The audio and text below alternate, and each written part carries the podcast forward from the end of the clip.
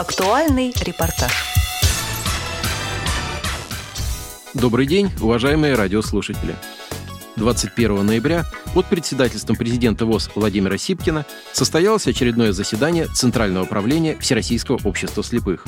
Перед рассмотрением вопросов повестки дня Владимир Сипкин ознакомил членов Центрального управления с информацией о мероприятиях прошедшей недели – напомнил о необходимости использования в работе региональных и местных организаций памятки для приобретения инвалидами по зрению билетов на железнодорожный транспорт.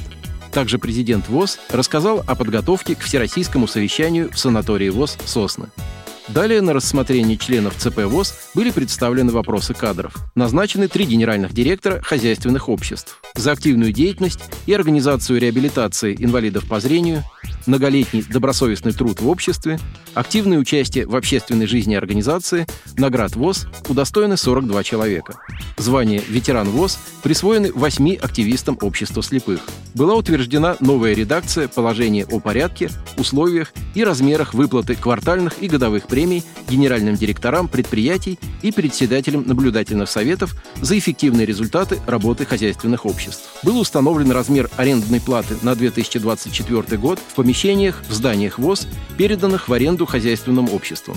Также утверждена ставка арендной платы на 2024 год за 1 квадратный метр нежилых помещений в зданиях в городе Москве, оформленных в собственность ВОЗ. В целях подготовки к рассмотрению на заседании Центрального управления ВОЗ предложений, поступающих от руководителей региональных организаций, учреждений и хозяйственных обществ ВОЗ по вопросам реконструкции, строительства зданий и сооружений на земельных участках ВОЗ, реализации имущества ВОЗ, которое не используется, а также приобретение недвижимого и движимого имущества, Центральное правление ВОЗ утвердило новый состав комиссии по реконструкции, строительству, приобретению и реализации имущества ВОЗ. В ходе заседания утверждены наблюдательные советы предприятия ВОЗ «Волга-Жгут», Курского предприятия «Тискур», Пензенского производственного предприятия «Сура» и учебно-реабилитационного предприятия «Тюмень-Старт».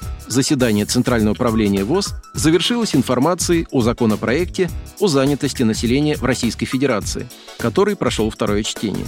Послушаем доклад об этом законопроекте, который сделал начальник управления труда и заработной платы Департамента промышленности аппарата управления ВОЗ Михаил Гулейшвили. Уважаемые коллеги, докладываю, что Государственную Думу в прошлую пятницу, 17 ноября, был принят во втором чтении законопроект о занятости населения в Российской Федерации. Интересные результаты голосования. 394 депутата «за», воздержавшихся и против не было. Скажу, что по сравнению с редакцией документа, который был представлен к первому чтению, ко второму чтению этот законопроект претерпел значительные изменения. Я бы сказал, что это вообще другой документ. 54 листа было принятых поправок и 213 листов поправок, которые были отклонены депутатами. Вынужден констатировать, что риторика в сфере занятости инвалидов во втором чтении э, документа тоже существенно изменилась. Раньше глава 5 законопроекта звучала «обеспечение занятости инвалидов», то теперь это, во-первых, глава 7, и называется она «Содействие занятости инвалидов». В первоначальной редакции инвалидам предоставлялись гарантии трудовой занятости. Теперь это понятие аккуратно заменилось на меры государственной поддержки в сфере занятости населения. По ключевым моментам, что хочется отметить. Теперь у нас норма об установлении квоты для приема на работу инвалидов устанавливается законопроектом предприятием со среднеспичечной численностью от 35 до 100 человек. Раньше эта норма носила рекомендательный характер, то есть формулировка была «может устанавливаться субъектом Российской Федерации». А сейчас? Сейчас эта норма должна быть принята с января 2024 года. То есть квотируемых рабочих мест, коллеги, будет больше.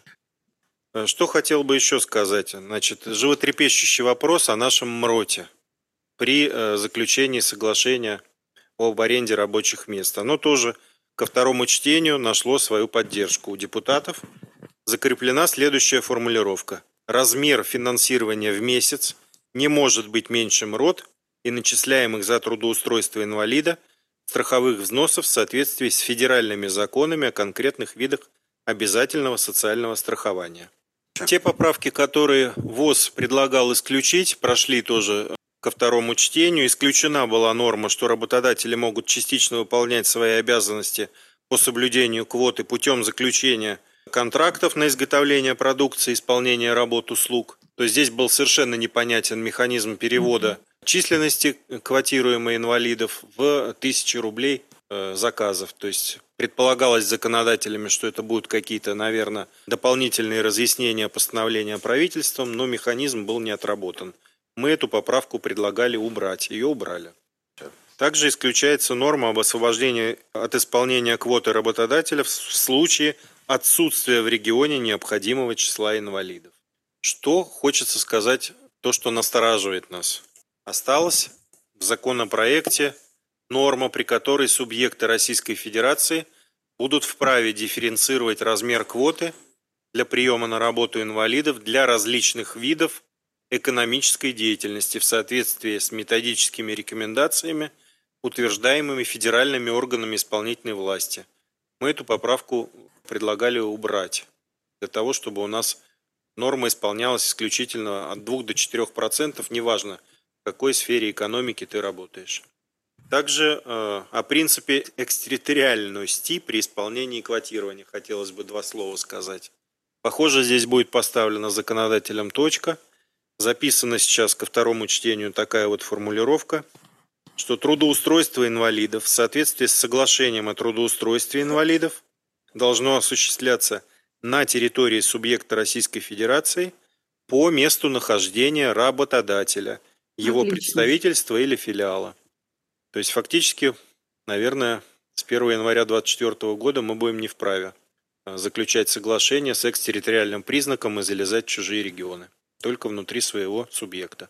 В первоначальной редакции от исполнения квоты освобождались общественные объединения инвалидов и образованные ими хозобщества.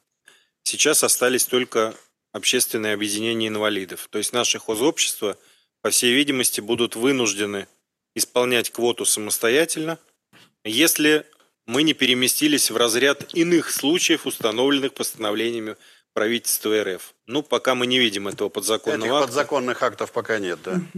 Поэтому вот такой вот момент, ну, который вот под будет, вопросом да. для нас. Ну и самое последнее, то, что хочу отметить, что появилась норма, в которой определено, что порядок заключения соглашения о трудоустройстве инвалидов и его форма будет утвержден постановлением правительства. То есть соглашение, по сути, будет типовым. Материал подготовили Антон Агишев и Алишер Цвит. Спасибо за внимание. До встречи на Радиовоз.